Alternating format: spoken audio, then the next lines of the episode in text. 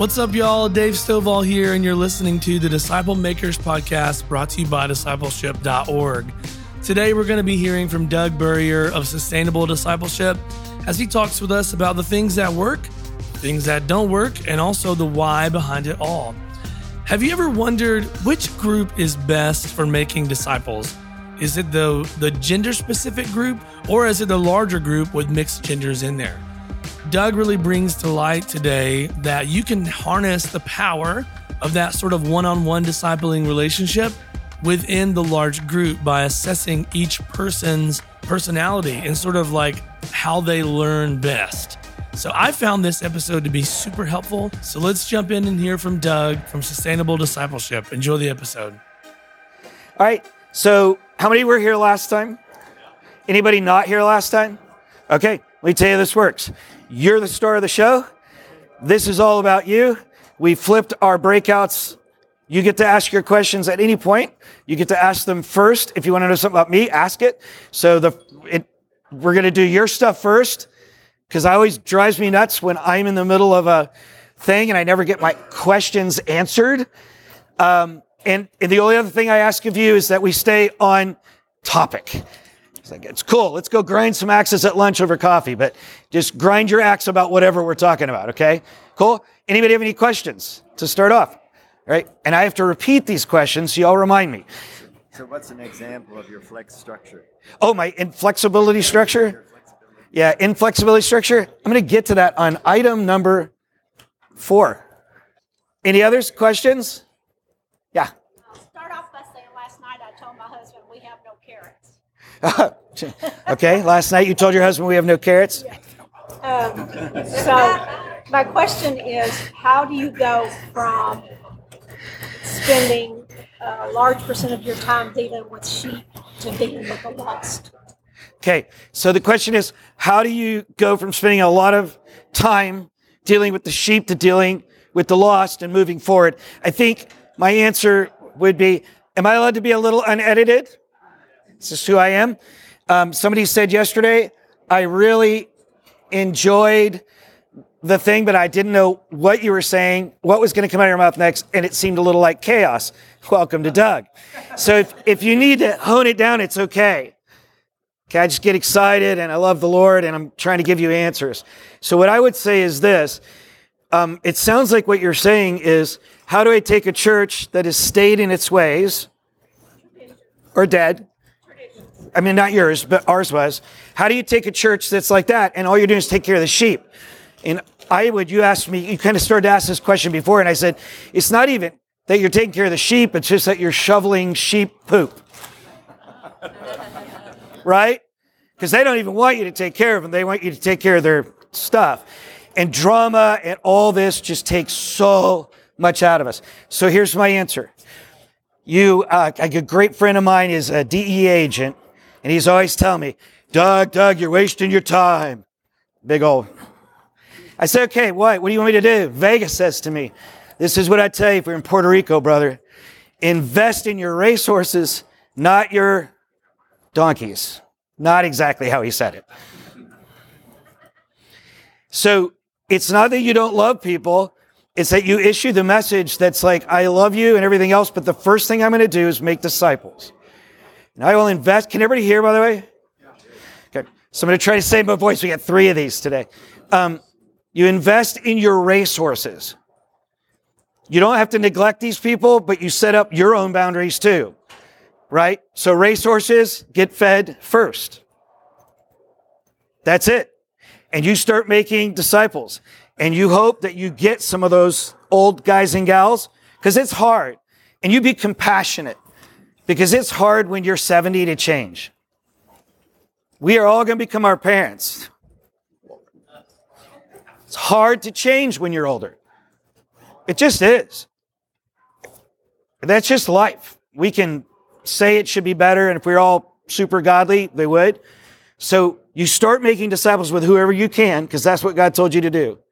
And you be gracious to these people. And, and I'm saying this because I've destroyed a church by doing discipleship. Some will leave. Love them. Don't talk bad about them. Don't do anything. Just love them. put them on a prayer list, have no bitterness in your heart, and love them. Because they are God's children, probably nine times out of 10. But they are casualties of us. They're our fault. They're our fault. We are the one who have propagated a system of programs. We are the ones who propagated a system of voting. No offense if you do that. I don't care how you do congregational government, but you go find, because I'm just a discipleship dude, find a time in the Bible when the people voted and it turned out good. We're the people who cater to them because we're afraid they'll leave. One of my favorite pastors, good friend of mine, Marcus Avalos, Seguin, Texas, says this. I am not, he says it every Sunday. Let's be clear. I am not interested in retaining you. I'm interested in growing you. There are plenty of fish in the sea. It's amazing. So, but, but we got to realize these, these are our casualties. We did this. Let's own that with some grace and then believe in them. Because I'm here to tell you, you can turn a church without killing people. God is bigger than the boogeyman to quote Veggie Tales. And so, so don't, don't see them as your enemy. See them as lost. So you want to know how you start reaching the lost instead of the lambs. Lambs that are lost are lost. And you got to get a David and Goliath mentality, which is, my God is bigger than this shame. And be honest and own it too. Because, because don't we own it? Like everything we've done to this point, we own. Correct? Or our heritage. Cool. Any other questions? Where do you find the 47 number of Bible reading? You can, okay. That is a very specific, hi, Carrot. That's a very specific question. You go to sustainable. Oh. Can I take you guys home with me? All right. Where do you find the 47 week Bible reading plan? The answer is you can't because the tool will actually let you put in any number of weeks. So he's referring to this. We use a 48 week Bible reading plan. Everybody goes cover to cover.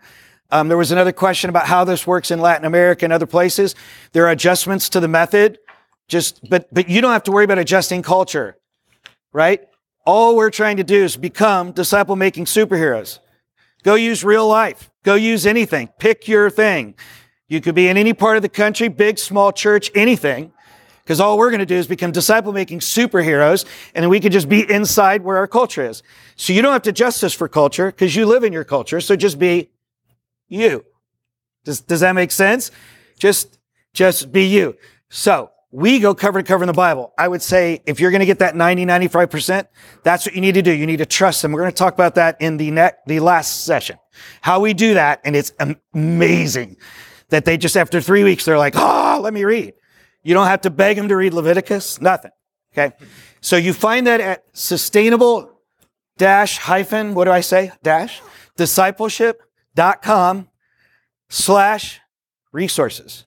And it is the last item on the bottom left. I know that because we have to do everything ourselves, including building our web pages, because we got no capital because we're not running a business. All right. Any others? 48 weeks is awesome. It gives you four weeks of slack. Holidays, accidents, people get behind. Okay, ready to go? Welcome to Boy Meet Girls. We titled this this way because we are a bit of a disruptor in this space only because we didn't intend to be. It's just as we test things, as we do research, we started being challenged. We are just like you, right? Everybody was like one on one, mentorship, small group, dudes with dudes, girls with girls, right? The whole thing. So, so it's not that we set out to be countercultural. It's just what the data shows. And so this boy meets girl thing is just a really good hook because we found that we could increase our effectiveness by 3%. You're like, really? Dude, we're at 90 to 95. We can only measure in single digits now. And, but, but what was amazing to us was not that we got a 3% bump in people retaining.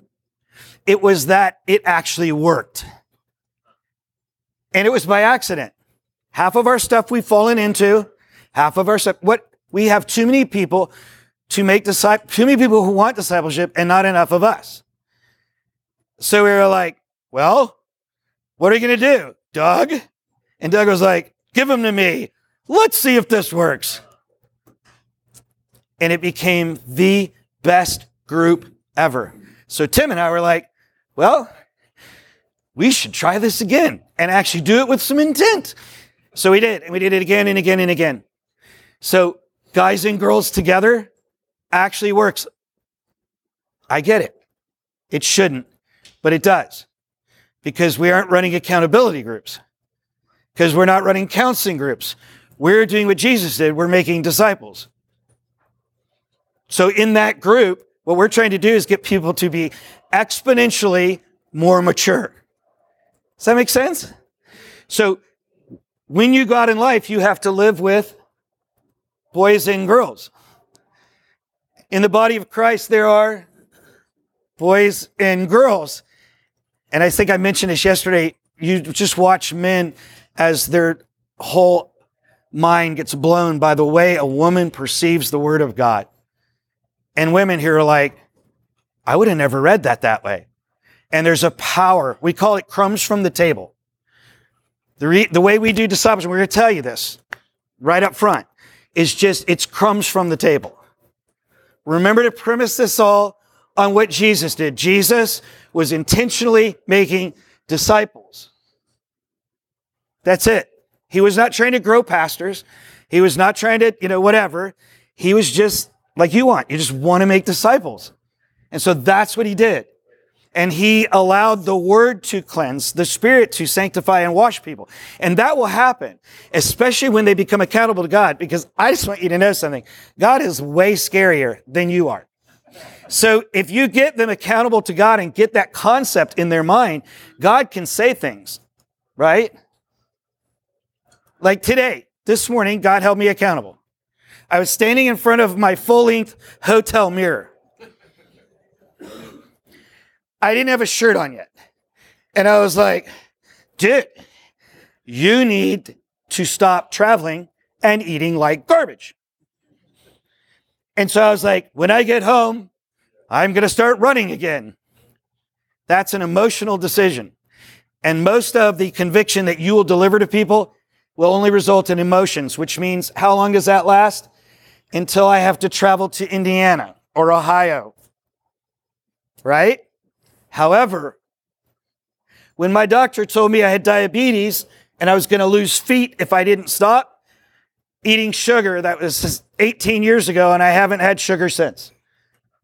That is a value based decision. I like my feet.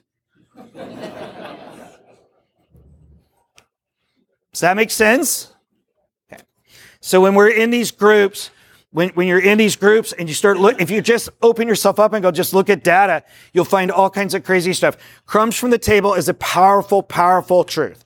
Crumbs from the table. As you're learning something and I'm sitting there, I never interact with you. We're going to talk about that in a minute.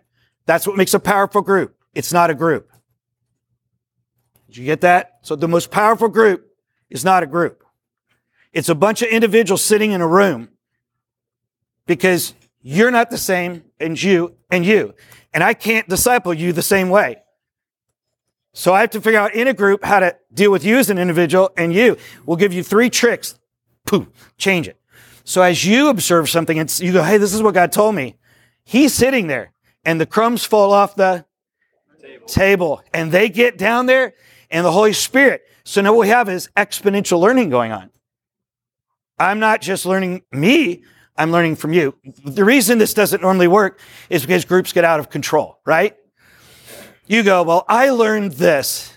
I don't know. What'd you learn? Uh, you learned that you shouldn't eat pork. Okay. And I go, is that really in the Bible? Like, what was your verse? And you, because you're so nice, like you're way gracious to me, defi- decide that I'm picking on her. So you need to defend her. And you say, well, wait, wait a minute, you know, but she's allowed to perceive the word of, right? And you guys have all heard this stuff, right? And the group goes where? Ooh. You get it, right? Cool. So let's just remember what Jesus was doing. Jesus was trying to intentionally take people from zero to maturity as fast as he could because he knew he was checking out. You've heard me say this. We'll talk about it in the final session. We'll talk about it all the time. We don't even measure success until they can stand on their own. Nothing success if they can't get out of the house. They can't get out of the high chair. Okay? Good? Questions? You're allowed to do that. So when you're talking about groups, are you saying all groups? Because like we have life groups and they're mixed. And then we have discipleship groups and those are dudes with dudes, ladies with ladies. And that's where you get guys opening up and going, I'm really struggling with this or that. It's a great question. He said, Am I talking about all groups? Because they have life groups and they have guy groups and hunting groups and lady groups. And this is where people open up. I am not talking about all the groups on the planet. No. I'm only talking about groups that are meeting specifically to do formal exponential discipleship. You can do discipleship in all those groups and you should. But for me, discipleship is Jesus said, come follow me. And I go, yeah. And, and it's three years of intense discipleship. It's not based on common preferences, anything, and it's work. All day long, it's work. So yes, ND groups, ND groups, that's what I'm talking about. There are times for gender-based groups, age, but there are just times. And life groups, I love. So don't, if you're thinking about, you, how many people are in bigger churches, you got life groups. Do not stop them. That is your farm league. That is your farm league. Do not mess with something that's working. That is your farm league. You just have to begin to get your life group leaders in discipleship. You don't have to tell them to promote because after they finish one year of discipleship, they'll be like, what? And they'll bleed off. And the next round of discipleship, those people be going, we're leaving you. I want what you got. Are you following me? Like God, Jesus doesn't need promotion. When the Holy Spirit transforms people, people see it. So don't get rid of your life groups. If you're big, don't mess with what's working unless it's unbiblical. But don't mess with it. Yeah. So you were saying you measured success by they had to get results. So that means starting another group, starting a discipleship group. That's your measure of success. No. He asked, he asked, is our measure of success them starting another group? If you're looking at me going, Doug, what's wrong with you? It's because in my brain, I want to say yes, no. If you aren't making disciples, you haven't caught it, which means it really isn't a success. But, but I'm not going to measure it that way. That measure is like a sub measure for me of you standing on your own. Does that make sense? Here's our measure. My best friend in discipleship hates the word fades. Don't judge me. If you're an English major, help us. Your success in disciple making is measured by how many disciples continue to follow God for the right reasons and navigate the unknowns long after your influence fades. In other words, they don't need you anymore. But part of following Jesus would be what? M- making disciples. I know we want to multiply. I know that's last year's big thing. This year's is another thing. We always have catchphrases because we're Christians, right? Something to put on the billboard. Um, and you don't want to just add, you got to multiply. We're going exponential. okay, good. so, so what I, I know, I'm bad. Okay, so there needs to be way to like mute this. I'm going to get in trouble with the guys. Okay, so listen, but but the point is, is that if you if you're if you stink and you multiply, you just make stinky. So so we have to have that multiplication is a natural part of this.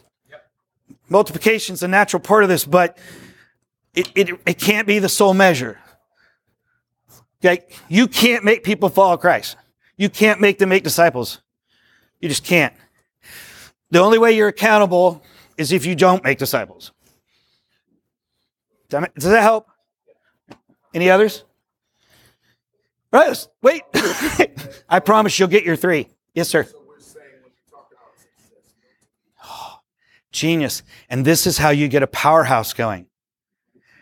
Oh, yes. The question was you're saying basically the ones who can stand on their own should be the ones that we really want multiplying. And the answer to that is yes. So I come out of the business world. I own a software company. I designed this crazy software called WordBloom. It's in its like fourth beta. One day I'll finish it. It wins all kinds of awards and stuff. It's my baby. Who in here is an IT person? Awesome. I don't know you, so you don't get to run my company. I uh, worked on the board of directors for a multi billion dollar bank. We did not go up to you and go, hey, you just got out of grad school. Want to run our bank? Yet we take the most valuable resource on the planet, which is human beings, and we give them to people because we say, I can make you a disciple maker in six months. I wouldn't let you raise my children. Like, we need to see this as a serious value thing, right? So, the solution is not to prevent people from making disciples. That's a really bad model, right? That's what most of our mission models are. You got to jump through a bunch of hoops before you can go out. One of my best friends changed his mission model to being, I'm going to assume God told you to go out. I'm going to help you get there until you screw it up. It's just a little mind trick. But the point is, is what I need to do is make them well. Then I don't have to worry about it. They can just go. Does that make sense? Okay. All right, cool. Was there anything else? Do you like this reverse verse? And y'all, are, is anybody OCD and you're panicking because you're not going to get your four? Do you tell them up front it's three years? No, I don't tell them up front it's three years. That'd be the worst marketing move ever. You're right. I don't tell them anything. I'm evil. I don't tell them anything. What do I tell them up front? What's the question? I tell them nothing. I just go, hey, listen, this has changed every, of course, we have like nine generations now. So I go, look how cool they are.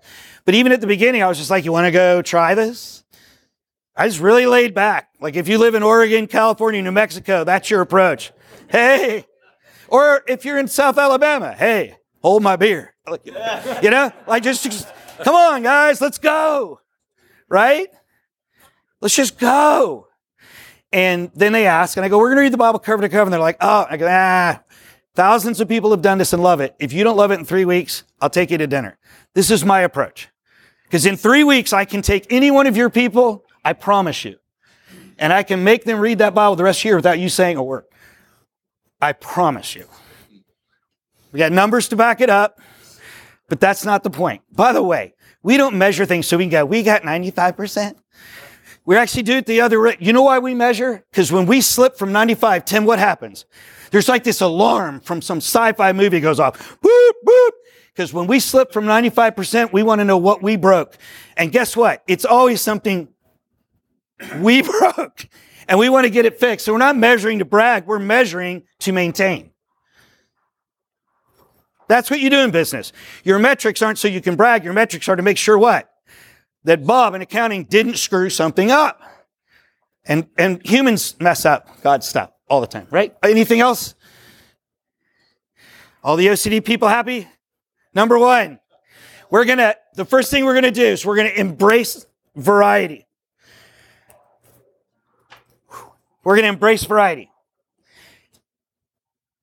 God made everybody different. I'm a dude. I have dude stuff. I'm short. I'm probably somewhere on either some brilliance or insanity scale. Insane. Um, you know, I'm an ambivert. Do you know what that is? It's a weird kind of dinosaur. Now, an ambivert is somebody who can't decide whether they're an introvert or an extrovert. There are times I need to be alone. Last night I hid in my room and watched some movie where they blew up the world. On the way home, Keith is going to ask me, is he here? Keith is going to ask me to ride with him, but the rule is going to be you can't talk to me unless I talk to you. That's total introvert. Any introverts in the room? Okay. You cannot disciple an introvert the way you do an extrovert. I can't look at an introvert and say, hey, answer this question, right? Like, don't, I just did it. And you're like, stop it. My wife is an introvert. Introverts recharge alone. They process internally. You have to give them time. This is why one size doesn't fit. This is why a lot of times programs don't work. It's because we don't understand humans. They didn't teach us this stuff in seminary, guys. They just didn't teach it to us, right? So then there's extroverts, which is what you see right now, and everybody assumes this is me. But when this is over, I will go in the chapel and look at Jamie and I'll go, Oh, Jamie, I blew it. Every time. I'm an ambivert. I'm totally confused. It's very, stop laughing. It's so, it is so important that you understand God's variety. Young, old, everything. And so what you should do, our next church we're planning, by the way, we have this model of 150 and then you go more. If you want to know that model, that is in no breakout session. So you should just email me because it's the coolest thing. It's the most powerful number nation globally. The church that produces the most. Wait, if you got a big church, disband. No, we, there's actually people who have done great engineering on how to work the 150 inside something big. But so you have this idea that we have to look at everybody and we have to look at them as individuals. Programs don't work. Things, you just have to look at them. So you've got to embrace it. God's plan for his kingdom is the body of Christ. And he did not, it's not a bunch of hands. Oh, I was going to tell you what church we're starting. It's called Introvert Church. That's our next launch.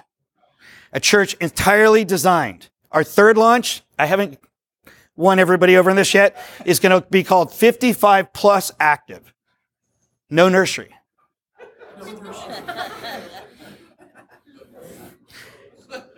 You're like, that's shameless. Yes. And then we'll just win them over to liking kids again.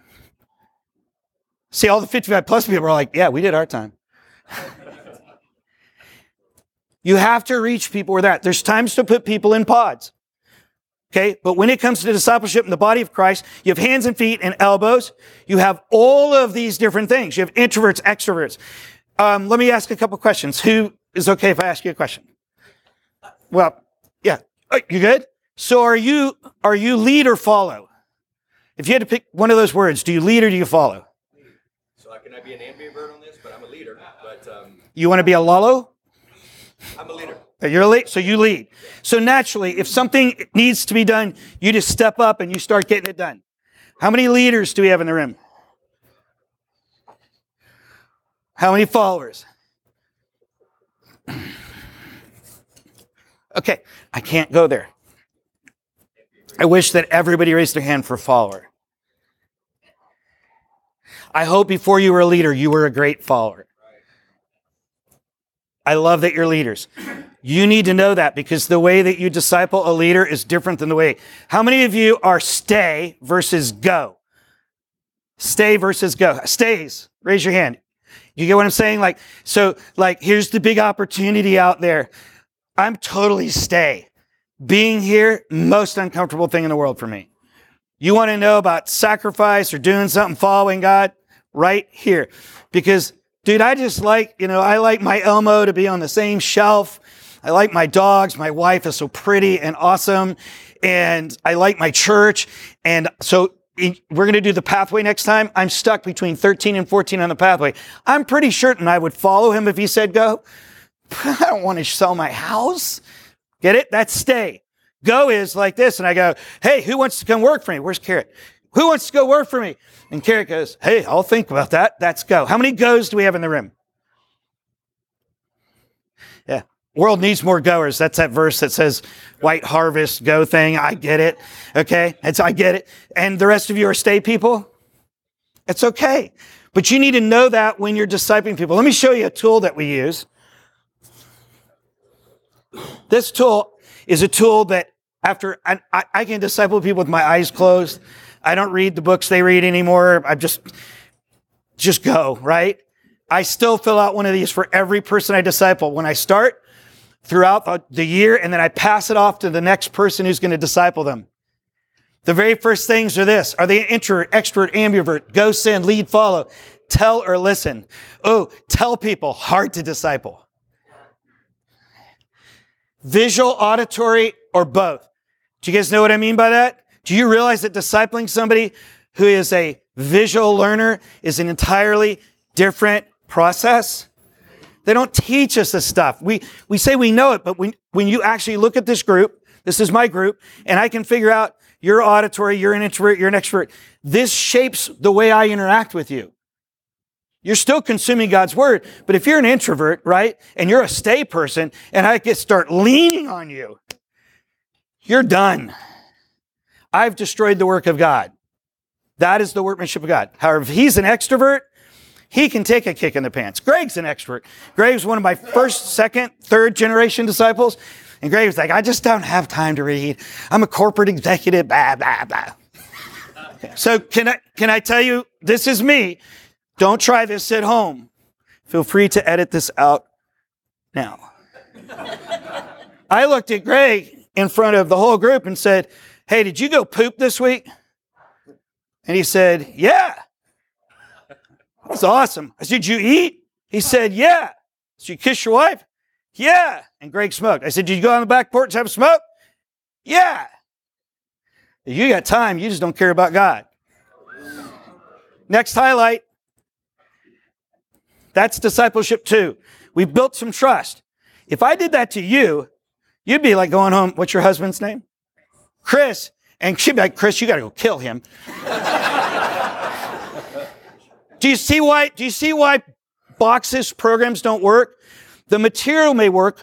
All we're talking about here is the method by which you become a disciple making superhero, which means you connect with those people, that whole variety of God's people, because they are individuals. They are not your tribe. They are not your disciples. They are God's creation. And I got to walk with you different than I have to walk with you. Does that make sense? Where do we get this? Where do you get this? You talk to Jamie in the back of the room because she knows everything. This is not on the resource page yet. We, we didn't put this on a resource page. We need to correct that. It's, yeah. So, yeah, Jamie can get you some. All right. As always, anything you hear here, we have our what? Freebie guarantee. Have you seen our cool little picture? It's a freebie guarantee. If you can support, it just costs money to make stuff. If you can do that, fine. But if not, we just trust God. So it's everything we have is yours because we're really not into business at all. So we use this. It asks, I ask the question every time, first year disciple, why are you in discipleship? He's, he's like, no, don't do this to me. really asking I, I was, yeah, really. Why are you in discipleship? Huh? To learn to be like Christ. So if you were in my group, please forgive me. I'm Doug, and I'm really a nice person. But if you're in my group, I would say, okay, well, you don't need to be in my discipleship group because I can't teach you that. I'm out anyway. No, I'd win you over. Do you get it though? But like, you want to ask why they're in discipleship because you get to know them. If they say, because I want to, I, I want to learn more what God wants me to do. I want to know His will is. Well, God's will is that all people be saved. Are you saved? Yes, you've achieved God's will. Get out of my class.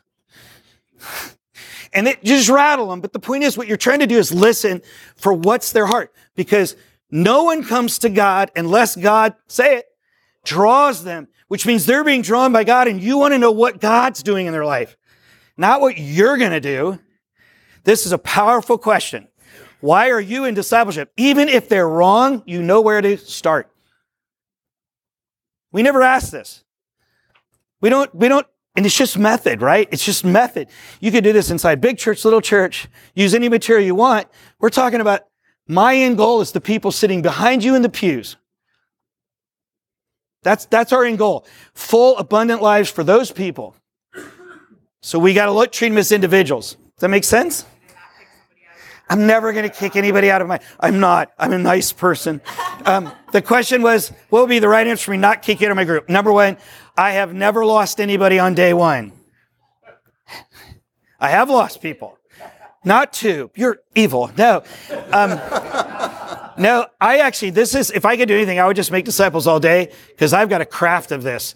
Like, like my records like way up there and and I do track my numbers. They're like they we put them on the website. I still want to take them down, but everybody's like people need to know you're actually making disciples. Right? Does that make sense? But but that's important to me that we don't lose them. There is no wrong I'm pushing back because by the end of your first session with me, we've not looked at the Bible. I'm secretly assessing you. I'm trying to figure out where you are in the pathway. That's our next session. And I'm telling you, it's so important. I'm trying to figure out where you are so I know how to pray for you and I know how to interact with you when you come back next week. So I'm trying to get them to this answer. If, what's your husband's name? Alan. If Alan, if you looked at Alan and said, Alan, why did you marry me? And he was like, cause I want you to do my laundry and I want you to cook and you're really pretty and you encourage me and, uh, and you tell me what to do. You would be like, dude, I ain't your mom. We approach discipleship relationships, most people, we just want God to hand it all to us. What God wants to do is be in a relationship with you. So I'm trying to get them to the answer of, I want to be closer to God. I want to follow him. The only way to do that is to be in relationship with him. Tim, what? Less than 20% are ever given an answer close to that? Because nobody knows what discipleship is. We, we don't, we don't do that. So, does that make sense? Does that, yes, okay. Right. And he's right. I mean, I knew that. You just did. yeah. Did? It's all right. Come on up here. You can teach. Let's go. No, I want home. No, so seriously, it is. So it's not, you got to take me with a grain of salt. You can't be me. We have all our disciple makers do things differently, but you still have to get them the same point, whether you do it. You just got to be you. I'm just a little disruptive. So we're going to embrace the variety of all these people. We're going to look at them as individuals. We're going to figure out who they are. And no, I'm not giving you everything because there's just not all the time. There's a book about this. You can come to workshop. You go coffee, come visit me, stay at my house. I don't care, but can't do everything. Two. Ready? Two. So we're going to embrace the variety. And now we're going to disciple individuals and groups. This will go quicker because we've already kind of laid this foundation through your questions. When you're in a group, you are a human, you are a human, and you are human. I am never going to talk to all three of you. I'm going to talk to you. And you're like, that doesn't sound like a group. Exactly. So I just want to challenge you. Most of our group models for discipleship have left us wanting. All of us have been there. That's why we're here. That's why I came here. That's why you came here, because we're trying to up our game. So just be open to the fact that a traditional small group model is great for one thing, but it's not really great for discipleship. And look at what Jesus did. Jesus did what? When you look at variety, Jesus had a wackadoo set of disciples, right? And when you look at group size, what did he do? He discipled people individually, but sometimes they're in a group of 70, sometimes they're in a group of 100, sometimes they're in a group of three, sometimes there's one on one, sometimes they were wrong, sometimes they were right. You get it? But he always treated them as individuals. He knew them. So when you're in a group, you need to get the mentality that all the people in your group are individuals. And so there's things that you can do to make this work. Okay?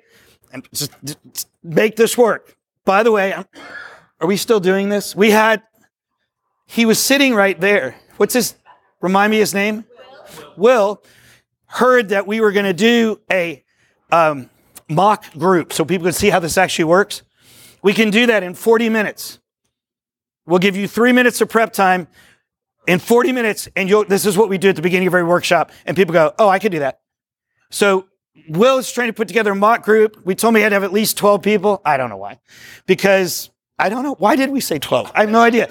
Anyway, he wants to do that during lunch.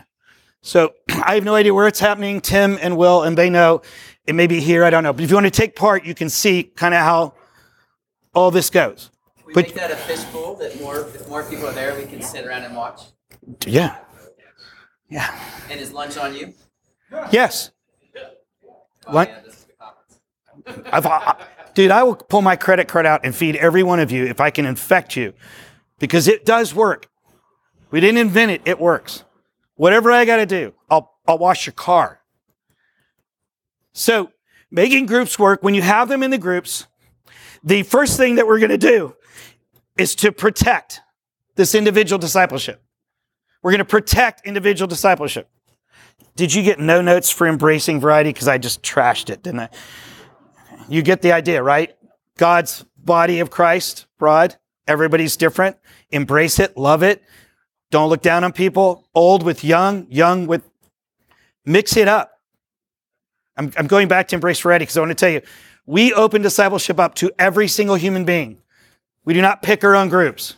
It's a terrible way to set up discipleship to pick your group because you're going to pick people who are like you. So We once a year advertise for two months. Anybody who wants in discipleship inside our church, outside our church, from your church, doesn't matter. They go in a pool. And the middle of January, we have draft day. It's like football. We get together, we get on our face and pray. We have big whiteboards. We know the leaders who are available, the people. We pray and we, we've already assessed them secretly. So we mix it up. We make sure there's introverts with extroverts and old people with young people and loud people with quiet people. And does that make sense? And that's, by the way, you say, but Doug, no, all of this stuff piles together to get the 90 to 95. But it's not us. It's the body of Christ. All we're doing is leveraging God's design for the church. And instead of undesigning it because we don't think it'll work. Does that make sense? Okay. So when we talk about protecting individual discipleship, um, so we're going to protect individual discipleship. I'll break that down in a second. We're going to alternate group membership. You ready? So you are never going to be in the same group unless I have to. Why? Because we're trying to fight cliques. No, because I'm not against anything. What I'm trying to do is make my church bulletproof. And it's not cliques I'm trying to avoid. Discipleship will kill cliques. What I want is for you to be exposed to the broadest variety of people so that you can encounter the body of Christ, all the wisdom of Christ, the creation of Christ. You're going to get more truths. Get it? One on one discipleship, what? One of the least effective ways to do discipleship because we have a whole world to win. But it's even worse because one on one discipleship leads to groupieism. But that's not even the real detriment to one on one discipleship is there's no crumbs falling off the table. If I have 12 people in discipleship group and we're going over your verse, everybody's exponentially learning. Holy Spirit's just dumping truth on them. Maybe they use it today, maybe they don't, but they're hearing it because the room is quiet, because we're not doing food, not doing accountability, and everybody's listening. Because when you and I start talking, I'm protecting individual discipleship. And if you start to talk, what am I going to say? Well, me, I'm going to go, shut up. But, but you shouldn't do that. You should be much nicer, right? But you're going to go, hey, come on, group. Get it? Okay, good. So, but I'm going to alternate group membership so that you guys get exposed to the massive beauty of Christ and all that he created. And then I'm going to strategically design groups. Kind of talked about this already. I am going to design these groups in such a way that they are totally mishmash. Scholars with whatever, do not, whatever you do. You want a couple do nots just for fun? Never, never, ever take a bunch of pastors and put them in a discipleship group. Never. Never, never. Not until you are bulletproof. Yeah, sir. Doug, how often do you alternate groups? So we, so our model, method, it's really not a model. The, the way we apply this method in our church, we got these numbers, is we cycle once a year. You're in discipleship for about 50 weeks. On a 48 week reading plan, you get about two weeks to a month off, and then we start again. Get it? So it's not just, and it's not just membership. We don't even want you to have the same leader ever again. Now, if you're saying, how do I ramp this up? We're really good at helping you ramp up. We have to break some rules when we ramp up, but, we can get you there. If you want help starting this in your church and like, well, I only have two leaders, we can do that. But you're talking about once you get going, variety, variety, variety. So, okay. So yeah. All right. Good. We got a second to do this. Do I, am I supposed to end at 845 or what? Okay. So what you want to know is what nine generations mean. Does that mean they've been in discipleship for nine years or whatever? So our church is nine generations deep. What that means is, what that means is I took, I discipled the first generation. That's a generation. They ended up moving through three years of discipleship. They're still functioning. They are generation one. I and Amber made generation two because we didn't have leaders. They went through three years, they're functioning. So it's nine discrete generations. Okay. The ninth generation right now, some of them are in discipleship their first year, some are in discipleship their second year, some are in their third. So each, you get it? So there's actually way more than nine because everyone's got like three levels. So it's like 27 real distinct generations we have. But what we say is we're nine years into this. We're nine generations and each one of those is discrete. And everybody who's past generation two is making disciples without us asking them to. They are begging us to find people for them to disciple. And when we don't have enough, we send them to their workplace and they recruit people from work. We don't ever, we, our church doesn't take offerings and we don't, ha- we don't beg you to serve. And you don't have to because they, they see their transformation. And by the time they get two years in, there are people like, I want to do this. And they go, come on, let's go. Does that help? So when we're talking about protecting individual discipleship, let me just dive in here for just one second. We only have one more, which is how to run a group, right? Oh, okay. You ready? Protecting individual discipleship, we do a couple things. Just fire. No crosstalk. That means when I'm talking to you, nobody else is talking and nobody else comments. You go, but wait a minute, what if they highlight it and you don't know what I mean by highlight it, but it's how we study the, it's how we read the word of God. Okay. So what if he highlighted the same thing as her? Don't they both get to talk? No. So if she highlighted it and she goes, I highlighted this part because it was really cool. And we go, did anybody else in the room have that? And he goes, I had that. And we go, do you have anything new or is the same truth? Same truth. Move on. But even if it is this, it's different. Whatever you say, nobody speaks into. Was in a group, wonderful disciple. She was growing in the Lord. Some other disciple was reading about um, evil woman who uh, her name starts with a J. What is she? Yeah, Jezebel. She's saying, I just didn't realize this existed. It was my aha. Other girl goes, Oh, and it's a mixed group. Goes, Oh my gosh, I'm Jezebel. I looked at her and I said, Sure. She said, Absolutely. I've destroyed my husband's life. I said, Okay. So what are you going to do about that? And this woman over here said, Now you go. And I said, Uh uh See, God's working right here. I say this harsh. You all got into discipleship because you wanted to be discipled. So none of you are qualified to disciple each other. They probably really are, but you get the idea. No crosstalk. I'm discipling 12 individuals at the same time. This is how you control your group. No outside conversations. You two are married? Married? Married? Okay, good. So you two are married. If you're in my discipleship group, you never talk about discipleship outside discipleship. What's the number one rule of Fight Club? You don't talk about Fight Club. Here's why. I'm the guy who's discipling both of you. God is. I'm the guy walking you there, right? I want your ahas to be handled by me and the Holy Spirit real time. If you tell him the story, by the time you get there, I'm only going to get half the story of what God did in your life. Does that make sense? So no outside conversations. You can talk about anything after we've talked about it, but talk about nothing before we have. Well, you just think you're the cat's meow, Doug, don't you? No, I think the Holy Spirit is, and we've tested this. And when you shut all this down and the interaction happens between the Holy Spirit and them with a qualified guide, poof, awesome. It still works here, but just not as well. Cool? Everyone shares every highlight. So we're going to talk about the last session. We teach you a Bible method that works with how humans are designed. It's a highlighting system. So everybody shares every highlight. No short changes. If I catch you not sharing, I'm going to say to you, did you not highlight anything? And you're going to look at me and I'm going to go, no, it's okay. I just, did God not show you anything? And I'm going to try to encourage you. But if you highlighted something you didn't share, I'm going to go, uh-uh. no, no, no. John, you have to share. And that's and that's hard for introverts. He's got to be good. Got it? Okay. These are the things. These are three of the things. The three main things we're going to do to protect individual discipleship. I'm going to go to how to run a group. I want to hit this beforehand. I can catch you up. There's a whole chapter in the white book on optimizing groups and on running groups. But but at this, I just let me go here in case we run out of time. Can we do that? Yeah. You don't have any slides, I don't think, I don't do? Think so. Yeah. Great. How to run a group. Number one, inflexible agenda.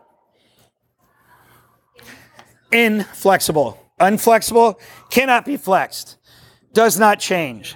But you don't understand. My dog got run over by a reindeer. I need to talk about it. That's awesome. Um, so we're going to be in this for about 90 minutes and we'll hang out. We're going to pray for your dog and the reindeer inflexible. You say, why inflexible? Because boundaries work, because rigid works, because we're trying to get something done. This is not a dinner party. It's not a life group. Life groups are great, but this is not a life group. Here's our standard agenda. You want the inside track? Five minutes for prayer. Five minutes for prayer. Everybody. I don't care if you have 20 people. Five minutes. The first time they pray, well, God, I want to thank you for the day, I'm going to say, stop. we don't have time for that. God knows that you're thankful for the day. It's okay. You should be thankful. Don't get mad at me. I asked you to pray for one thing you need. You got, why would you be that way? Because I'm going to use that five minutes. By the way, that five minutes, it takes in a group of 12, two and a half minutes to get through their prayers. If all they pray is the one thing you tell them to pray. What am I trying to teach them? Man, you should be aware of your, your life. So we have strategic things each week we're asking to pray, and it just jostles their brain. Like if I told you right now, Jesus walks in a room, he's got a lamp, he says, rub the lamp, you can have whatever you want. How many of you would know what you want? So we, we, we don't, we have not because we ask not. Do you see every piece of our meeting, every piece, every moment is driving back to scripture the way Jesus did by application. Five minutes for prayer, 55 minutes to cover the Bible. Our Bible reading plan, sir, you asked, is based because I have an engineer up here, not on pages, chapters, anything. It's based on words. Remember I said it's different if you have somebody who's visual learner versus a, uh, if you, if I try to listen to the Bible, we're done. Can you imagine me trying to listen to anything and stay focused? I have to see stuff. Tim can't read. Well, I mean, he can. He just reads really. That is true. He reads very slow. So Tim almost quit discipleship too. I put our group on pause for three weeks, told him, you got to figure this out. And we finally figured it out. Tim would listen to YouVersion while looking at his Bible. He rocked, solved the problem. Then everybody was like, well, we'll listen to the Bible too in our truck. And then we had to kill that because we broke that. So we just tell them, you don't no listen to the Bible unless you're looking at it and highlighting at the same time. This whole listen to my Bible in the truck, yeah, that's real focus, right? Okay. So we we tried it, we broke it. I would suggest submit to you that you not do it. It doesn't work. Okay. All right. So everyone shares every highlight all the time, and you have five minutes of prayer, 55 minutes of going over these highlights. If you don't get done, where do you start next week? No. no. If you start where you left off, they're going to feel like underachievers who can never get it. So you just start with wherever you were supposed to start for that week. But we don't cover that. Maybe not. we did what we had time to do. Dude, you do not need to set people up to feel like failures because let me tell you something. How many people in this room at some point this month have felt like a failure? It's just brain science. What we do is we try to go quick the next week and we go, hey, what did we miss last week? See how gentle? What did we miss last week? And we go back. And they have any idea what we're doing. We're trying to relieve pressure off them and get the word of God in them. Does that make sense? That's the last session. Okay, cool. All right. All right, how to do You need to lead. How many people have read? Dude, I have six minutes. How many people have read the book Six Thinking Hats by Edward de Bono? See, this is the problem with ministry. No, listen, God has taught a lot of genius people in the business world, in the science world, the psychology world, biblical principles, and Edward de Bono wrote them down. I don't think he believes in Jesus at all, but you need to read the book. Six thinking hats. There's a red hat, which is emotion. This will totally change how you run a group. All of a sudden you go, I don't like the way you're pressuring me. And I say to you, Hey, are you wearing the red hat? And she says, Yeah. And I go, Go for it. I'm not going to take any of this personal. In other words, you're just need to blurt. Go. The black hat is critical thinking hat. This is what you use with everybody who thinks they know everything.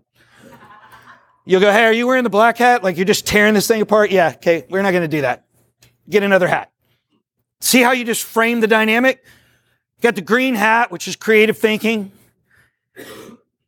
In discipleship one, people go, well, I think it means, you know what we do? Uh, uh, uh, All we're trying, you tell me what you know. Don't tell me anything you think. Thinking's for your two. Tell me what you know. What does it say? Well, it says that they gave three shekels for whatever, and a shekel is a, eh, how does that transform your life? A shekel never did anything. In fact, we call it shackled by shekels. We've turned people into just geniuses with zero transformation. So we just, we got them. Are you guys with me here? Said, white hat. White hat's like data. How many data geeks? They're okay. All right, enough data. How is God going to transform you? The hat you need to wear is the blue hat. It is the control hat. I put that hat on at the beginning of the meeting by doing two things as a decision scientist. What were they? I told you this was your meeting. I set you free. I gave you privilege to ask your questions. I submitted myself to you because what you need to know is more important than what I need to tell you. And then I cemented the blue hat by saying what? But we're not going to grind axes. Never let anybody steal your blue hat, even if you have to get rough, because your group will go where? You need to lead.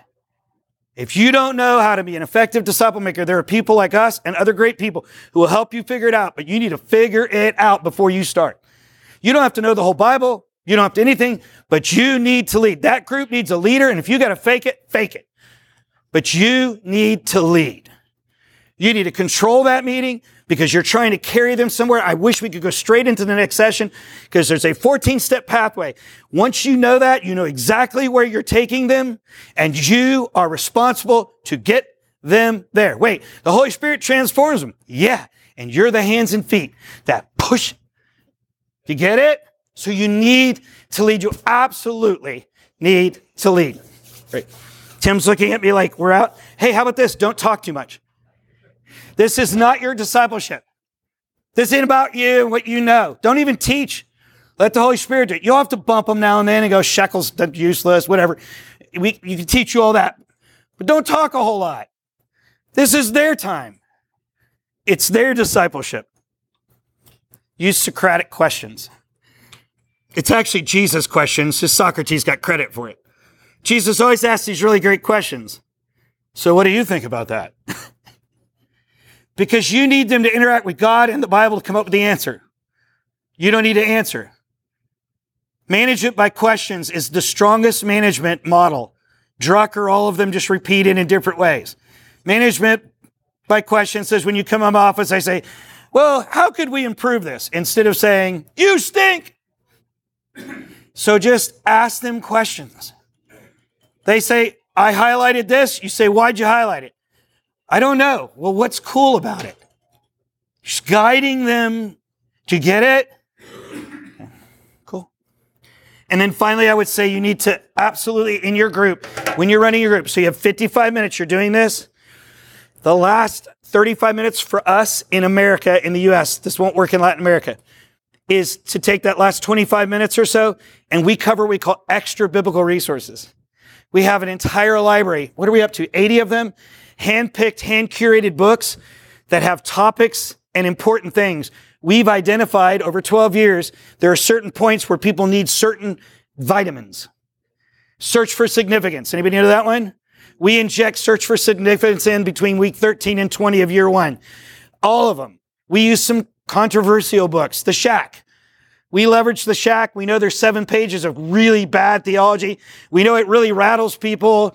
He's not a Christian, whatever. That's what we use it for. We use it to rattle them. And we teach theology through it. So th- you can get that library at sustainablediscipleship.com slash resources. It's all there. We tell how we use them, why we use them, everything. So as you're going through, I'm going to go, hey, everybody get good to great. Let's read it. That's all I'm going to say. You're going to come back in and go, well, what God teach you? And they're going to go, it's not the Bible. What am I trying to do? I'm trying to teach them how to take their faith into the real world, how to see God in trees and business. All of them have a purpose. So we do that the last 25 minutes. All right, we got a few minutes for your questions. I'm so sorry we can't be exhausted and get this all done. This is probably why it's a three day workshop. Optimal sizes and genders. The most effective group in the broadest number of settings is one leader to three. The next most powerful group is one to nine to 12. One with nine or 12. In the nine or 12, mixed gender. Nine dudes or nine girls together, 12 doesn't work. It, it gets totally funked out, like they get distracted. But if you put guys and girls together in a group of 12, it'll rock. We never use, are you guys right? You good? We never use, just based on our data, we never use a mixed group unless we have to in discipleship two. Discipleship two, they've already piled a bunch of discrete truths up, right? In the second year of discipleship, you'll find out if you get here for the last one or just listen recording. We get them to start connecting those truths. As they connect those truths, they have these moments where God starts to really dig deep in their personal life. Even though we're not running accountability groups, there are just things in year two that the Holy Spirit and the Word of God is going to dig out of them that are uncomfortable. So we always use gender specific groups, one to three. If we can do it, one to six, no more gender specific in year two. In year three, you can nothing. We, we can do gender, big, small, whatever. Year three, they're all in. It doesn't matter what you do.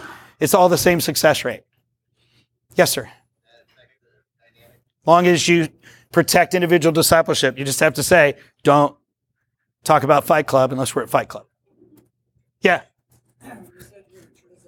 So nitty gritty, starting in November.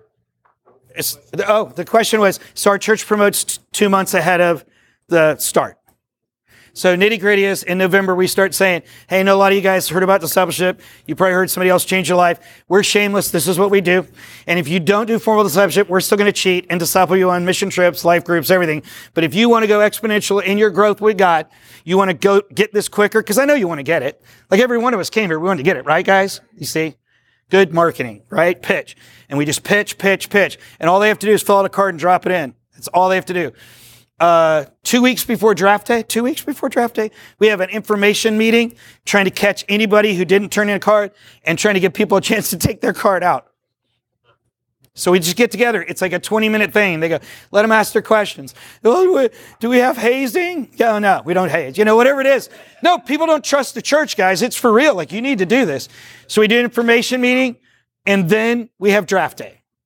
Um, we have other models where in churches that like market their groups. We have a model for that. Yeah, I've done one, only one. Just want you to do this for me one year. They can take a year. Just, I just want you to do this with me for a year. Because that's really, you know, that's it. We do not use covenant cards. You already heard me say that at session one. They actually teach them to be accountable to you instead of to God. Don't do it. It's bad modeling. Any other questions? Everybody's like, we got to get out of here and go to the main session. Yeah. It's just not an option. Yeah. I don't even know. I, what, what do you do if people don't want to pray out loud? It's just not an option. I coach them. I love them. I do the same thing I was saying to do with the, her older people. Maybe don't want to do this.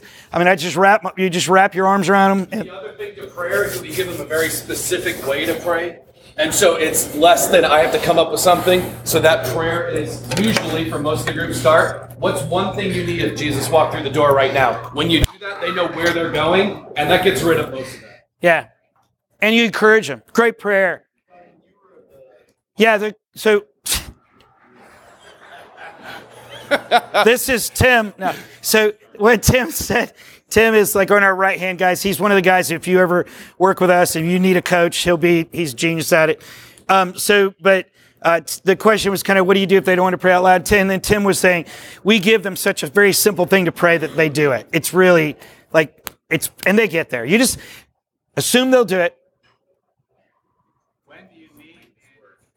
We did not slow them down intentionally, but they did because people found more value in discipleship than the 800 programs. The question was, did we, when do we meet and did we stop things? And the, the answer is, we didn't stop them intentionally. They stopped naturally, a lot of them. Our groups meet whenever they want, wherever they want. It's up to the leader. Yeah, a lot of you. I will say this: his question. You start in January, February. A lot of his groups break in the summer. I want to tell you, uh, don't break. You just go every week because people work best in routine. If you stop it, it will never work. You want to hear something amazing? This morning, as I was sitting down drinking my coffee in a rare moment where I woke up before my three kids, um, I was reading my Bible and I was in prayer. And one of the things that I prayed for was God, give me clarity on what to do this summer with my small group. Because usually we take breaks for the summer.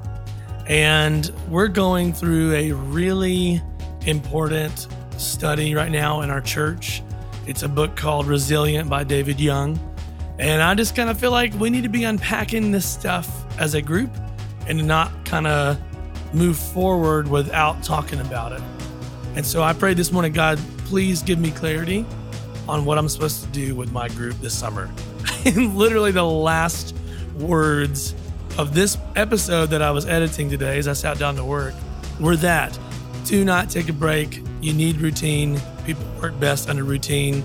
It's never going to really catch on if you take breaks all the time. So that's my answer. Like it or not, I think that's how God works. and that's the way He speaks to me. So I share that with you to encourage you um, to ask God on what to do if you're stuck. And if you don't know how to lead, if you don't know how to move forward, God cares about these things because they are powerful. These are powerful spaces where people actually learn to let the words of Scripture transform their lives. You know, one of the things that Doug said in this episode was we've turned people into biblical geniuses with zero transformation. That's not what I want. When I was full of knowledge, man, I was just thinking about God. But once I finally started letting Him transform my life, I started to become obedient and my faith became alive and was set on fire. And I want that for people too. I know that you do. All right, next up, we got two more episodes from Sustainable Discipleship. So make sure you stick around for those. And I hope that you enjoy the rest of your day. We'll see you next time.